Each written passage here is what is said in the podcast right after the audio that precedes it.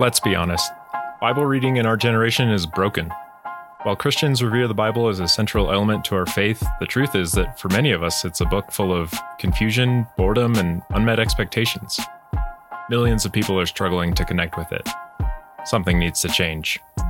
I'm Alex Goodwin, and this is The Bible Reset, a new podcast brought to you by the Institute for Bible Reading, an activist think tank working to change the way the world reads the Bible.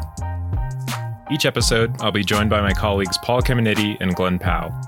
For over two decades, Glenn and Paul have been leaders in the Bible publishing industry, innovating and advocating for new solutions to the epidemic of Bible disengagement.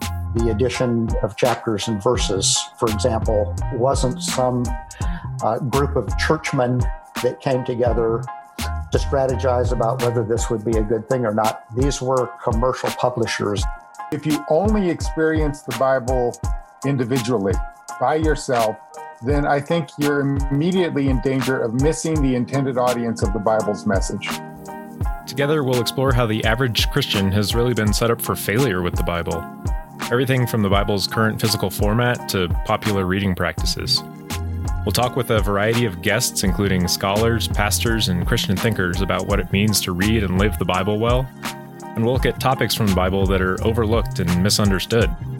Things like powers and principalities, Bible literacy versus Bible fluency, reading the Bible story with Jesus at the center, and more.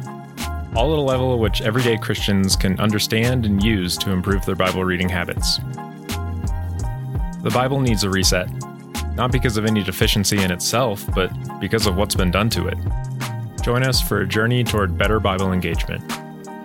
Our first episode will be out soon, so subscribe on Spotify, Apple Podcasts, or wherever you listen to podcasts. Talk to you soon.